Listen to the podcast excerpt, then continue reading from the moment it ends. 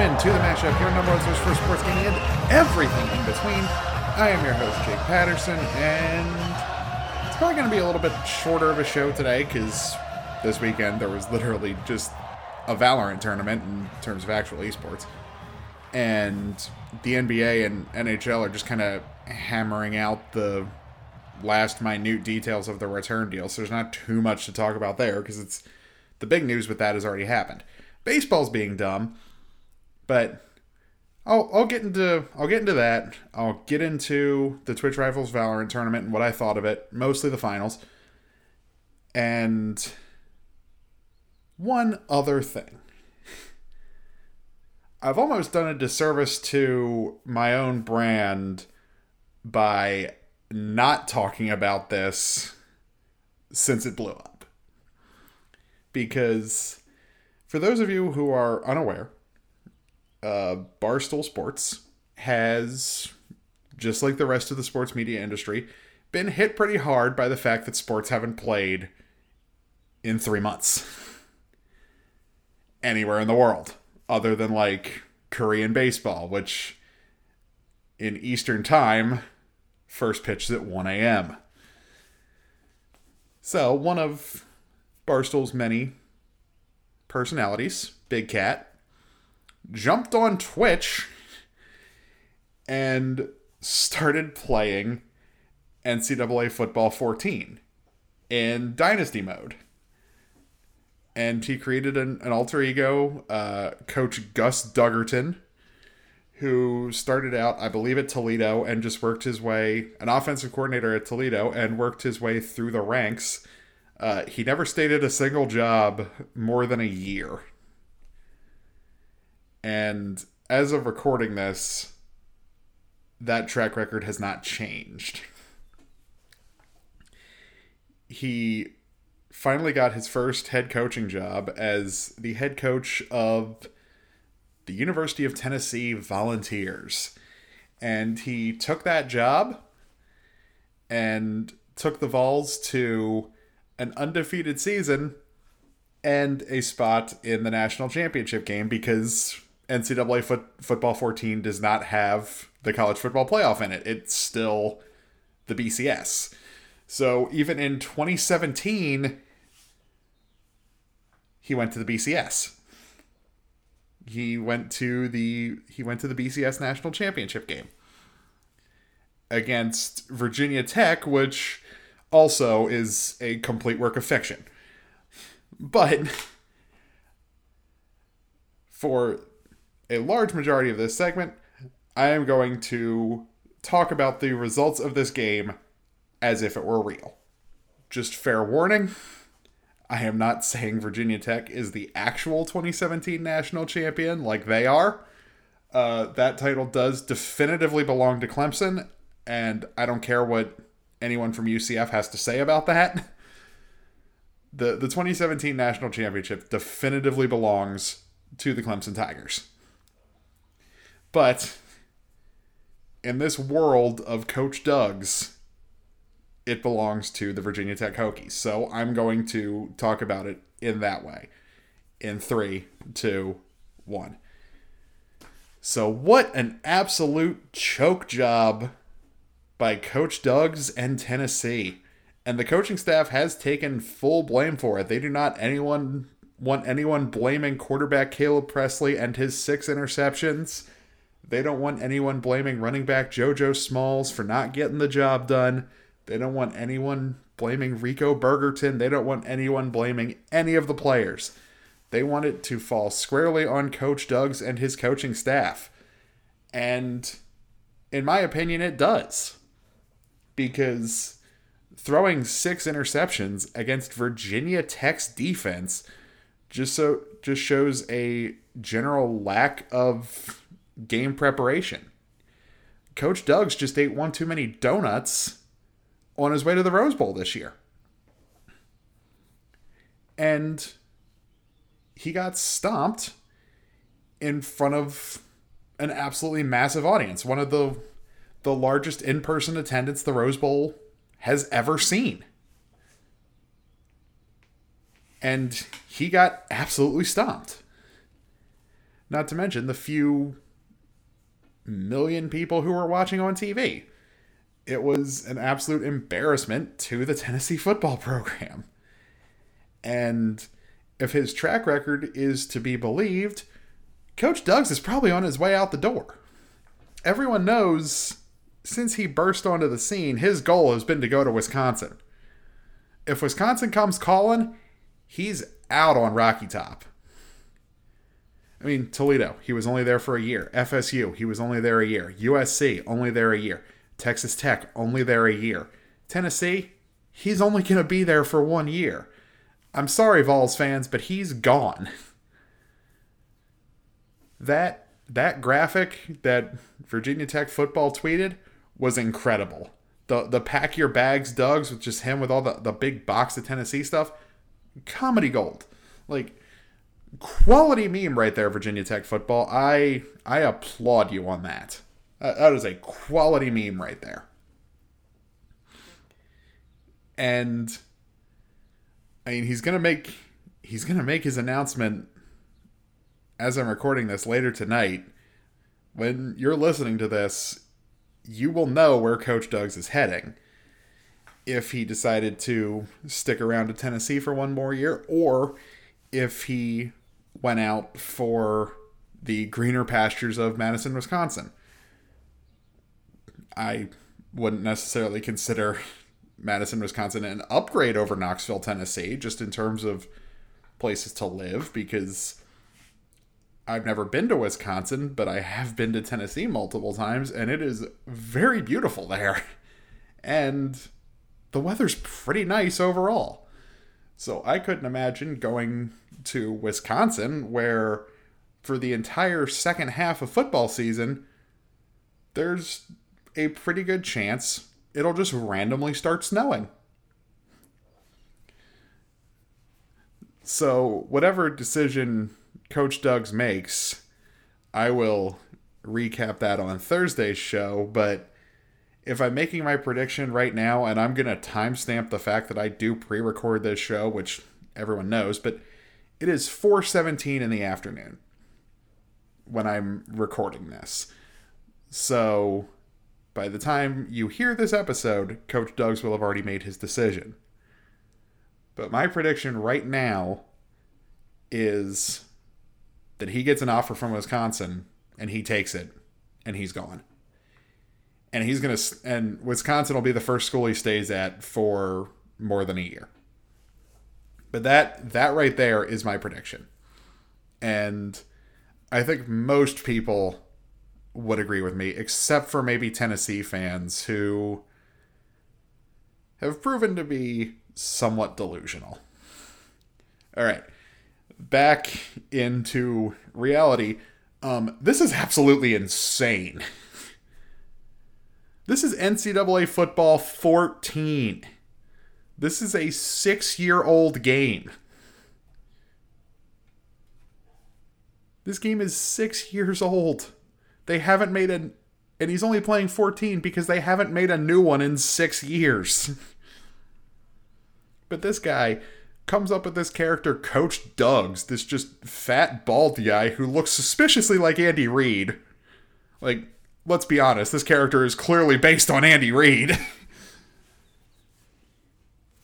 and plays through Dynasty mode with him and just comes up with ridiculous names for all his players. I mean, JoJo Smalls, Rico Burgerton, Caleb Pressley's a real guy who works at Barstool that Big Cat just named his quarterback after. And I can't believe the way this is just totally blown up. I legitimately can't believe the way this is totally blown up. Like, me saying the largest crowd the Rose Bowl has ever seen, yeah, it was technic. If everyone who was watching on Twitch was at the Rose Bowl, over 10,000 people wouldn't have had seats.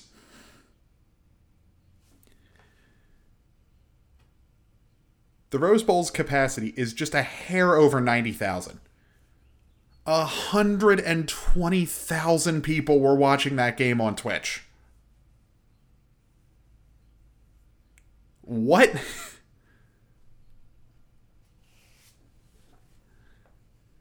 it's it's more people than could actually fit in the Rose Bowl were watching that game on Twitch. The the finals of the Valorant launch tournament had 50,000 viewers on the main Twitch Rivals account. What? So, the finals of a brand new game with two actual esports teams that were very, very good. Those finals were really good. I watched them, they were really good. Mean, game one was a blowout, game two was a blowout, but it was a blowout for both teams, so that led to a very, very good game three. We'll get into that next segment. But he more than doubled up those viewers playing NCAA football 14 on Twitch, playing as a head coach who is clearly just an homage to Andy Reid with a ridiculous name. I I love the internet. I love the fact that it's completely insane to me, but at the same time, I love it. The tagline of this show, your number one source for sports gaming and everything in between. This is sports and gaming. Like this isn't even esports. This is sports and gaming smashed together into one. And it's been incredible. Like the fact that the teams who are involved in all the Gus Duggs games their real Twitter accounts are getting involved. Heck, Patrick Mahomes, Super Bowl champion Patrick Mahomes, was congratulating Coach Duggs on an incredible run at Texas Tech. His his actual alma mater. What what even is 2020? This has been one of my favorite parts of this whole sports hiatus thing is that this one dude who can't even talk that loud because he has a small child sleeping in his house, so he has to whisper into his mic on Twitch, but you can tell he's still getting really angry. Like he's celebrating, but he's whisper yelling because he can't get too loud or he'll wake up the baby. And it's just completely ridiculous. He's got people yelling at him on Twitch for not knowing how to play and sticking to like four offensive plays total, which he does do that. Let's be real here.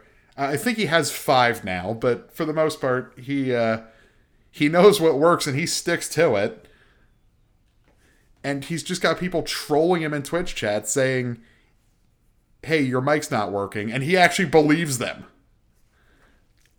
Like it is the most ridiculous thing. And the fact that the entire college football world has gotten on board with it.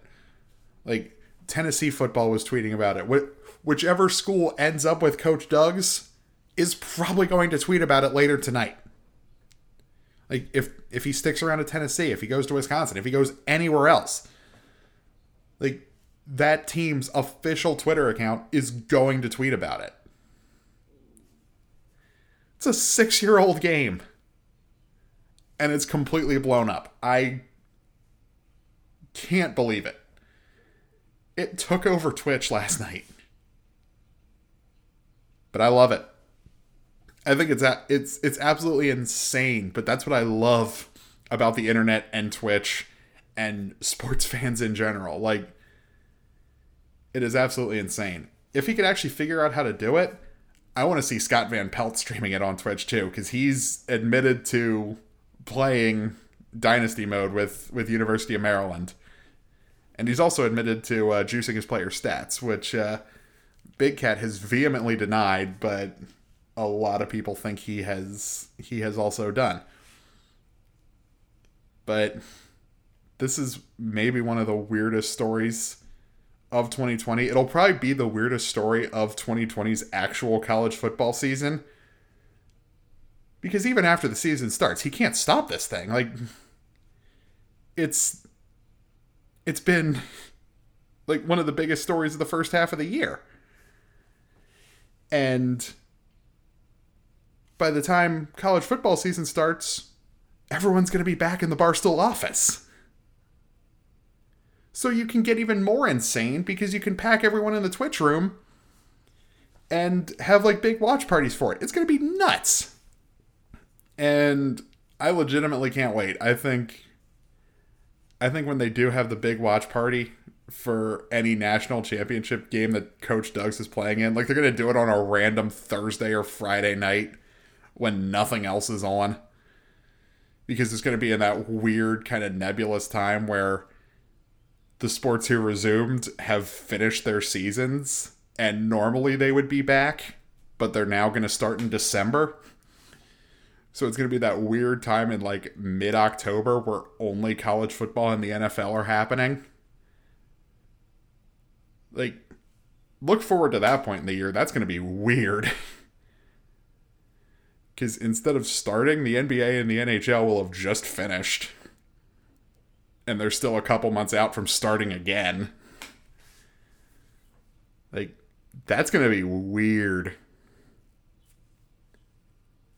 But that's what I've got for this ridiculous college football story that, like I said, I have kind of done a disservice to my brand by not covering previously, even though it's just one guy on Twitch, but it's gotten so much bigger than that. but yeah, I'll I'll have uh, my reaction to his coaching decision on Friday's show.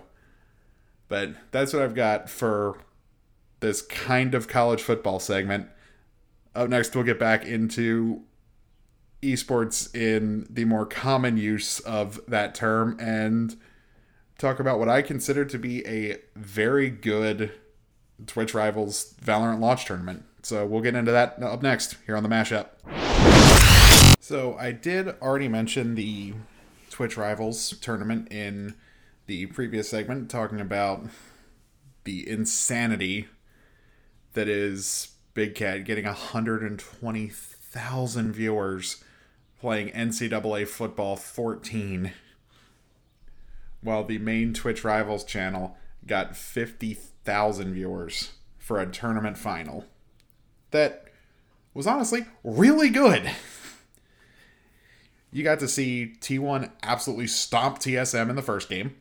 TSM absolutely stomped TSM in the second game. And then the third game was legitimately competitive. And I gotta say, that TSM team really surprised me. I knew it was mostly their pro team, but I thought with with Myth on the team, I was like, well, they're he's a Fortnite player. He's really good at Fortnite, but it's such a different game. It, it's third person, not first. Your primary skill is actually building rather than movement, aim, ability usage, timing, everything that goes into playing Valorant. And you have to think a lot differently about how you play that game. And sure, in the finals, he bottom fragged. You know who bottom fragged for T1? Skadoodle. Guy who's won a major in CS and has won a whole lot of other championships outside of majors. Like, they called him Skadaddy during his CS days for a reason, and I think people are going to keep calling him that in the first couple years of Valorant. Because even though he bottom fragged, dude went off. And I mean, the rest of that T1 team is just absolutely ridiculous. Like, that team isn't fair. Brax, AZK, Skadoodle, Food, Crashies. Like, that is just a gross team. That is a grossly overpowered team.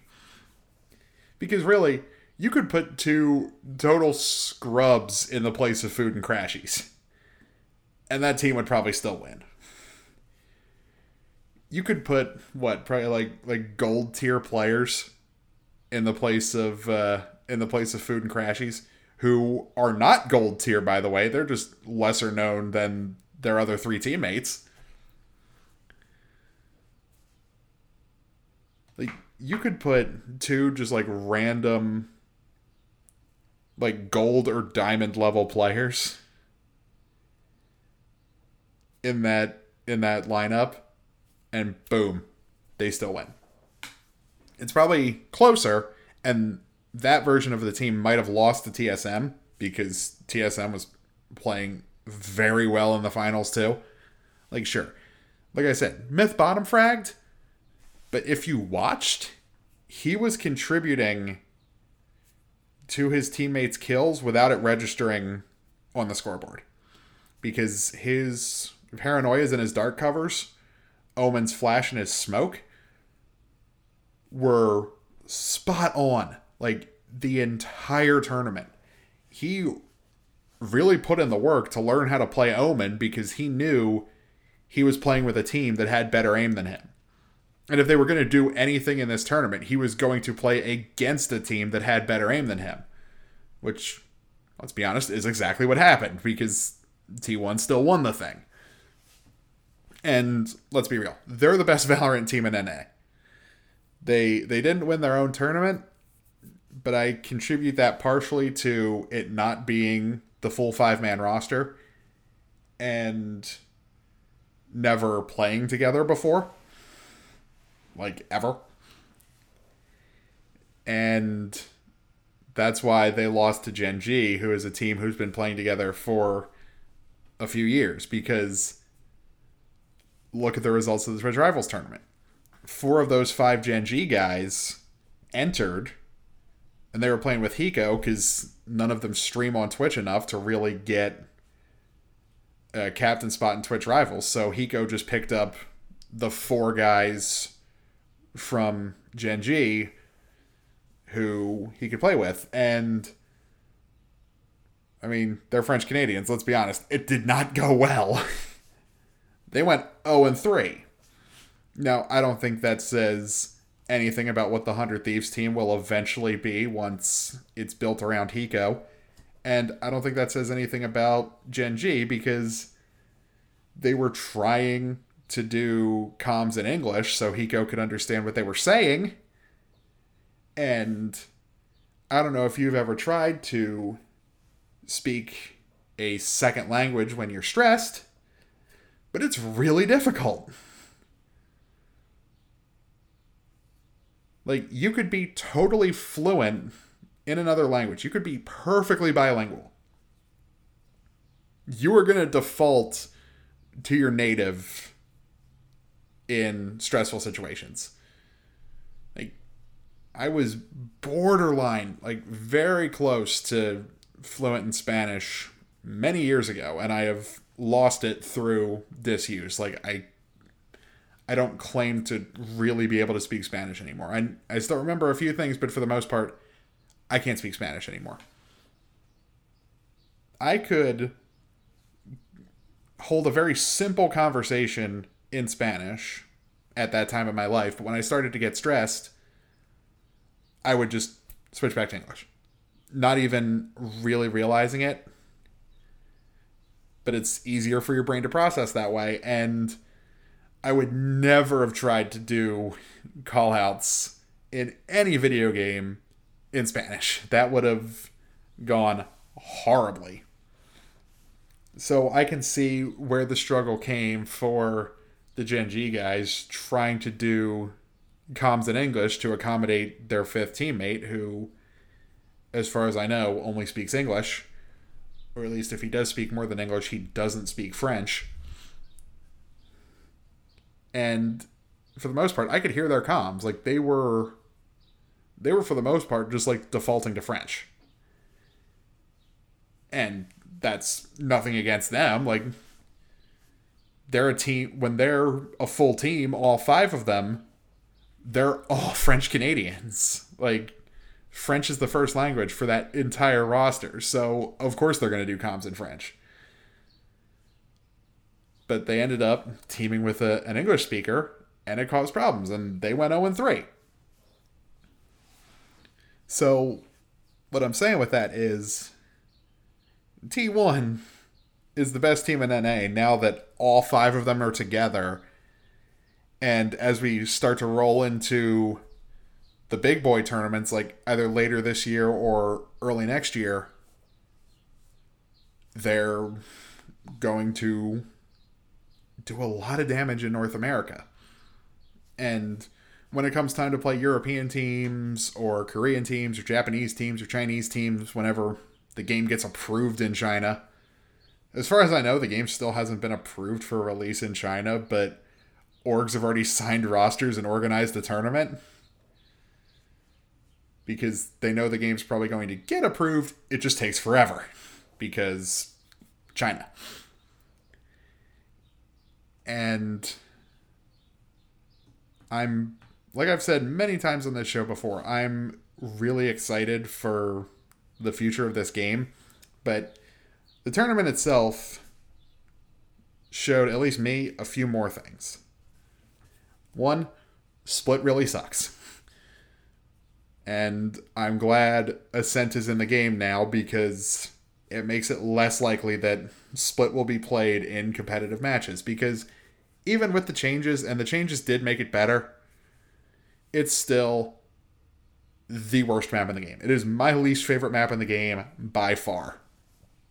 Because my my last time playing Valorant, the last time I played Valorant before recording this, I was doing a 10 man with some people from the Liberty Esports Discord server. They are all better than me. On Split, I got like two kills. And I died almost 20 times. It was really bad. On Ascent, I still went very negative, but it was nowhere near as negative, and I got seven kills. So, and I changed nothing about my playstyle. And that game on Ascent, my audio was whacked out. Like, my audio was not working. I was connected to the Discord, the Discord call, but I could not hear anything. I could not hear any of my teammates talking to me, even though I could see the little circles flashing in Discord. So I knew they were talking. I just couldn't hear them. And I and I legitimately think that has something to do with Split because Split sucks. So I'm glad it's not seeing as much professional play. And it's probably going to see less and less as new maps come out. Because, like, this map is going to be Valorant's answer to Nuke in CSGO. Like, Nuke is one of the worst maps. Nuke is the worst map in CSGO. The entire pro scene absolutely hates it. And any CSGO player I've talked to of any level absolutely hates Nuke. The worst map in the game. I think Valorant is or Valorant is going to have a similar map with Split. Because pro teams always ban it. No one ever wants to play it in casual games. Like that map sucks. and I'm glad Ascent has uh, has replaced it. And Riot announced that Ascent isn't the preferred map choice anymore, so you won't have to play eight games in a row on, on Ascent in matchmaking. So yay!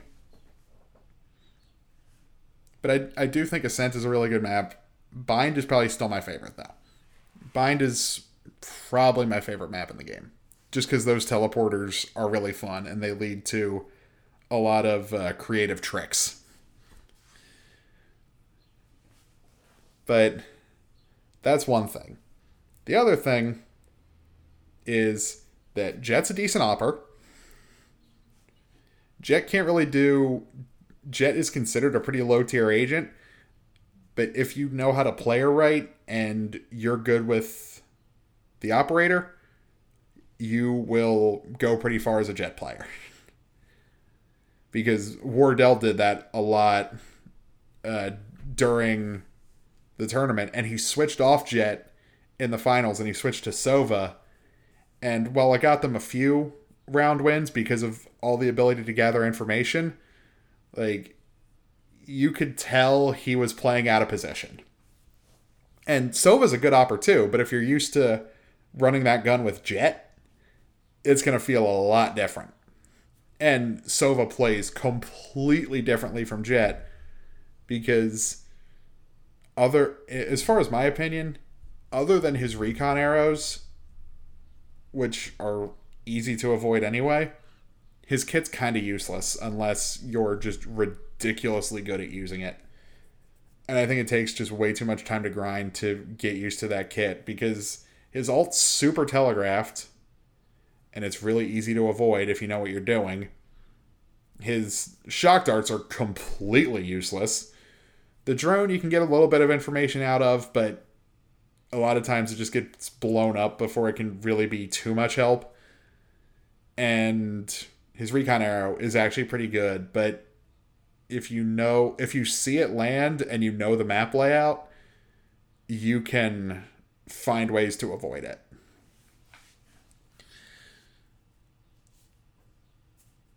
So that's one of the other things. And the big one that I don't think anyone is surprised by Viper sucks. there are 11 different playable agents in the game right now. All of them in NA Twitch got NA Twitch Rivals got picked at least 10 times. Except for Viper, who was picked never. Across four different groups, 16 different teams. So 16 different teams of five. That is a grand total of 80 players. In what, three games per group? So that's 12 games. No, six games per group. So that's 24 games plus two more for the semis and three for the championships. So a, a grand total of 29 games. Viper was never picked. That says a lot about her competitive viability going forward. Because I see it this way needing an extra resource to use her two primary abilities, really the smokes and the toxic orb and toxic screen. Like, it's just not worth it. You not only have to spend credits to buy them, you also have to worry about her toxin levels. And I mean, her ult's pretty good. Her ult's pretty good. I'll give her that. But a lot of people have not figured out how to truly get the most of it yet, and I haven't either. Like, no one has. And I think that may come eventually, but her other stuff is just so not good. Like, her snake bite is essentially a Molotov. It's just skin to look like poison or acid. Phoenix's is much better. Brimstone's is also a lot better. Everyone's smokes are better than hers. Phoenix's wall is better than hers. Sage's wall is definitely better than hers. Because Phoenix's wall heals him. Phoenix's Molotov heals him. She just doesn't take damage from her snake bite and her toxic screen. So, and then she doesn't have a flash. Her smoke isn't very good, and her ult is super situational. Yeah, it's. And unless she gets a big buff, like her her snake bite also slows. I can't take credit for that. Hiko suggested it on his stream. Like if his snake if her snake bite were to also slow, I think it would improve her pick rate. But with that with that toxin level thing where you have to keep turning her abilities off, I mean sure, they last the entire game, but you have to constantly manage that toxin level. Like I don't see her pick rate ever getting really high ever. Because think about it 16 teams didn't pick her once over the course of, an, of a weekend long tournament. So no, I don't I don't see her pick rate improving, especially as they add new agents because Riot's pretty guilty of rampant power creep. if you've ever played League of Legends, you know this. Like, think about the launch characters that came out in League of Legends, and think about some of the more recent characters. I I, I know one who's jumping out to me big time. Um, Sylas. Like, dude had a slow, a pounce that also healed him. He can steal people's ultimates. Like, Sylas is definitive proof that Riot is very guilty of power creep. like, Riot is incredibly guilty of power creeping their games like crazy. So, as power creep starts to kick in in Valorant, I don't think it'll ever have a cast that big. Like, Riot's planning to release like a new champion for every role every year from now on for League of Legends. I don't think you're going to see that kind of release rate in Valorant, but you're going to see ability overlap and you're going to see power creep. So that's just going to push Viper further and further down unless they buff the heck out of her.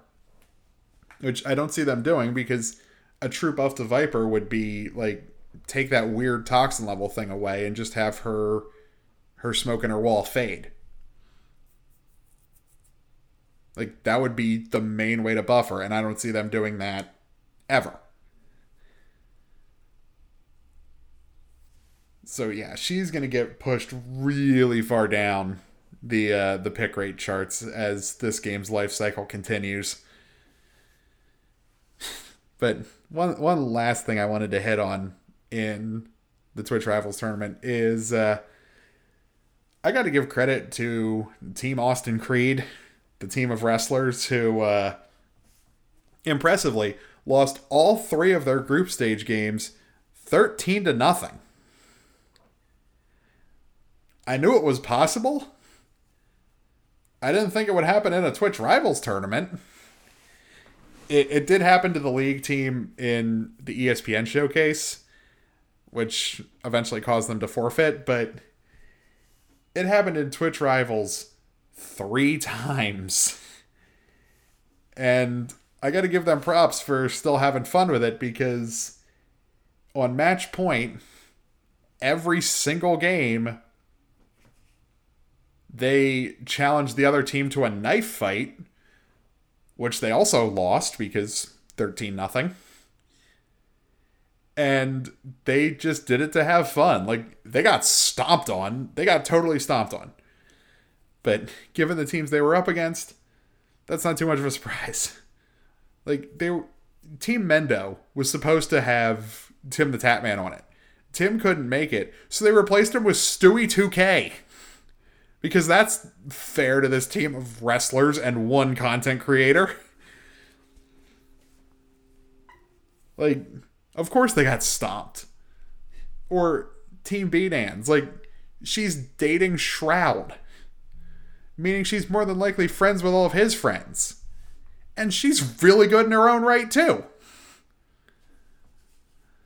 Like, yeah, it that was that was the creator side of the bracket, group C and D, but that group was still not fair to them. But props to them for having fun with it, even while getting completely stomped.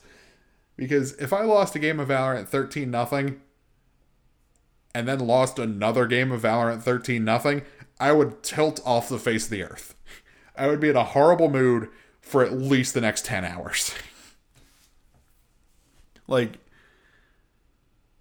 getting stomped that hard and still just running with it in like knife fight in in round 13 like that's just ridiculous and i love it and i appreciate them very much for it because they knew they were going to get stomped anyway but they still did it to have fun and I still want more Riot and wrestling crossovers. that League of Legends matchup before Survivor Series 2018 was incredible. They need to do it again. Even if the rematch is in Valorant, I don't care. Do it again. that was so much fun. Like, please, Riot, WWE, please let that happen again. Please. That would be incredible. But that's what I've got for the weirdness that was the Twitch Rivals Valorant launch tournament. Got one more segment left in the show, and it's baseball being incredibly stupid. So we'll get into that next here on the mashup. Well, as it turns out, baseball is not the final segment because Overwatch League dropped some news. We'll get into that next. But I do want to talk about baseball real quick being stupid. They continue to shoot themselves in the foot repeatedly because the owners just refuse to budge on this insane pay cut they want the players to take. And I don't know why they're refusing to budge, but they are. You guys are multi billionaires. You can afford to pay them prorated salaries that you agreed to for the number of games that they are going to play. You can't just keep changing the pay scale and changing the number of games to make it even out to basically the same amount of money and expect the union to take it because Major League Baseball made a new offer today and the union considered it insulting and a step back in negotiations. So, uh, I don't think we're going to have baseball this year. I legitimately don't think there will be a baseball season this year. Hockey and basketball are going to finish. By all accounts, the NFL and college football are going to start on time, and so will college basketball. And then the NHL and NBA will start again in December. All of that, nope, no baseball. You should have been the first ones back. Because in Korea, baseball was the first one back. I mean, sure, they probably don't play a whole lot of hockey over there, but Korean baseball was the first one back. Congratulations, baseball. You have once again out baseballed yourself. You are so stuck in the past and so high on your own superiority that you really don't have anymore. The NBA over the past couple years has been catching up to you. Like, sure, you're number two and you've been number two since about the early 80s, probably, maybe even the late 70s. So you've been number two for about, I'd say, just a hair over 40 years.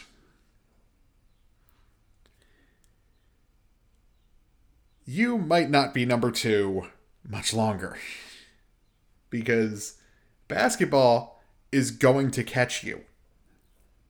And hockey's going to gain ground on you. Like, you could be number three already. Just based on attendance numbers, you might be.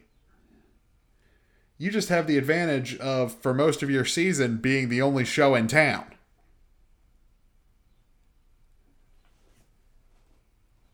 Like, basketball may have already passed you.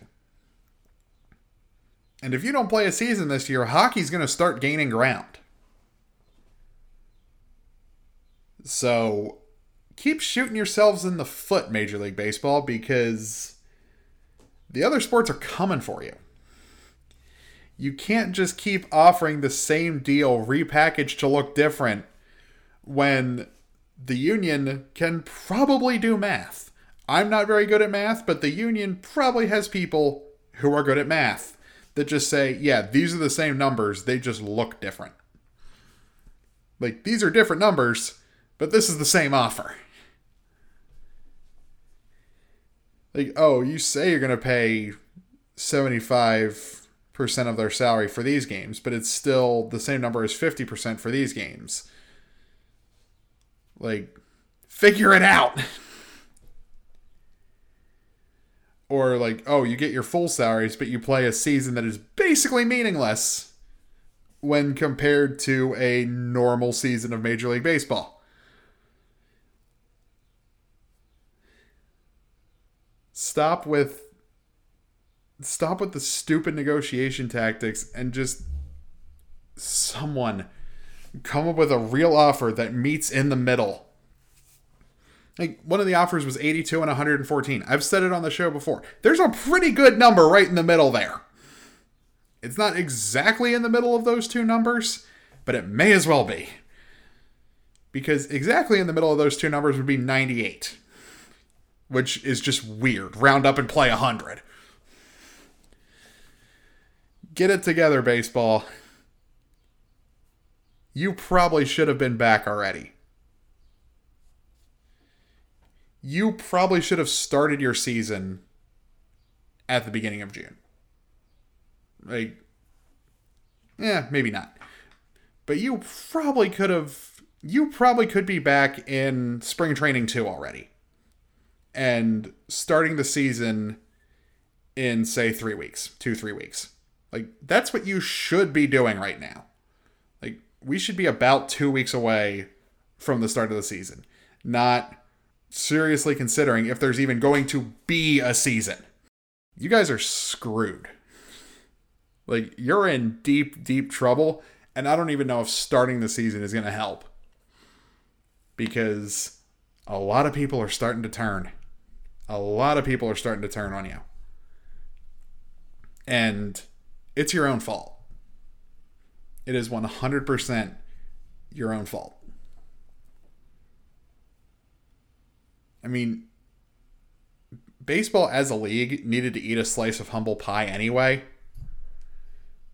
Like, they really needed to. But I didn't want it to happen like this, where they're going to lose an entire season, mostly thanks to their own stupidity.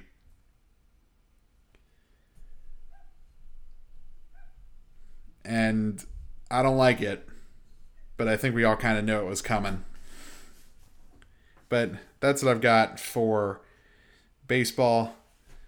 We'll uh, get into that Overwatch League announcement and then wrap up the show up next here on the mashup.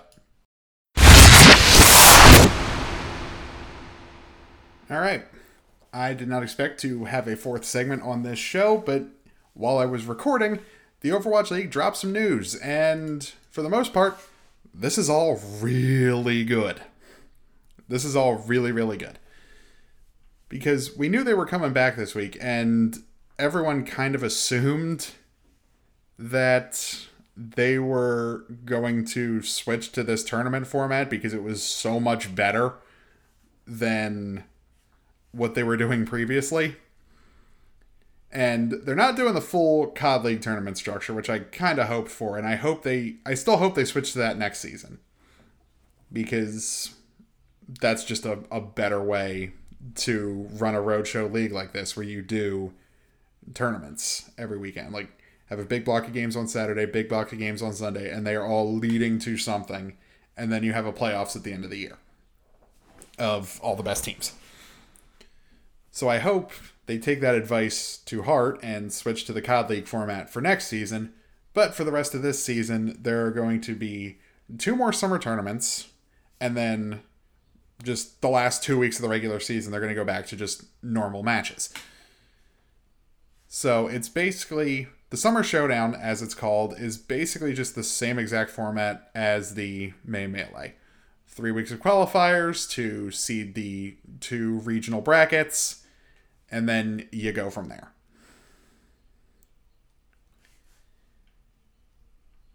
And I really like it. I think this is a much better way to do things. And I'm glad Overwatch League listened to their fans and the fact that we all really enjoyed the May Melee and that we all really hate hero pools. And they have taken that advice to heart. And they've got a schedule for the next three weeks worth of games, which is also nice. And I'm I'm very glad that they are making changes because I like Overwatch. I don't want it to be in the state that it's in. Like I really enjoy this game. And it sucks to see that it kind of fell so hard heading into like going through most of last season because I mean like yeah, it was uh it was not pretty last season. and after uh, the cancellation of all the homestands, this season was pretty rough too. And then you had everyone quitting, and it was just not pretty. But I think this will be a welcome change to the format. And the big thing is, hero pools aren't completely gone. They're not completely getting rid of them, but they're going to only be two weeks now. Which, good. You'll have two weeks of hero pools, and then for week three of qualifiers and the tournament itself, no hero pool. Then the same thing after for the August tournament. Three weeks of qualifiers, two of them have hero pools, one of them doesn't, and then the tournament itself doesn't. And then the last two weeks of the regular season is one more hero pool, and then the playoffs, much like all these tournaments, won't. So good for you, Overwatch League. You may have just saved yourself with this idea. Like, this could be the thing that saves you as a league. I hope you either keep this format or, like I said, switch to the COD League format for next season. Because both of them are a lot better than what you were doing previously when the matches kind of felt like they didn't mean anything. I mean, if homestands were still happening, I think the matches would feel more important because people would all 20 teams would be able to play each other rather than this weird asymmetrical 13 and 7 thing we've got going on between North America and Asia. And, you know, if all this other stuff hadn't happened, the Vancouver Titans wouldn't have completely blown up. Yeah, the, this league would be Sinatraa may not have retired in the middle of the season. The league would probably be in a lot better shape, but that was beyond their control. So I can't say too much. But I am just glad they're doing the regional tournament thing again because let's be honest, it is so much better than just those random matches that didn't mean anything.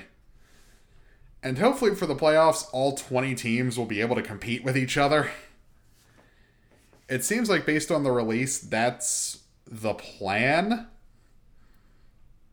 Like, let me uh let's find this. The uh the season ahead. After the summer showdown, there will be a final format final tournament in August in a similar format with qualifier matches and bracket play in Asia and North America. Then we'll spend a few weeks balancing the total number of regular season matches, excluding matches in tournament in tournament weekends played for all teams to 21. Following that, we'll start the playoffs. We'll release additional details about the next tournament and the postseason as soon as they're available, meaning that last tournament could be just one global 20 team tournament. I'm not counting on that because, I mean, at that point, that's basically just the playoffs. But I could see a world where maybe by August it is safe for the Asian teams to travel to the US and play here and possibly play on LAN. I don't necessarily know where they do it, but there's a very real possibility that it could happen. And I would like that to happen and then they just spend the last two weeks getting everybody to the same number of games, and then you determine the playoffs from there. I like that because, I mean, the Chinese teams lost a good chunk of their games from the beginning of the season because they just weren't playing. Remember that? Where six of the team of the league's 20 teams just weren't playing? That was a thing that happened.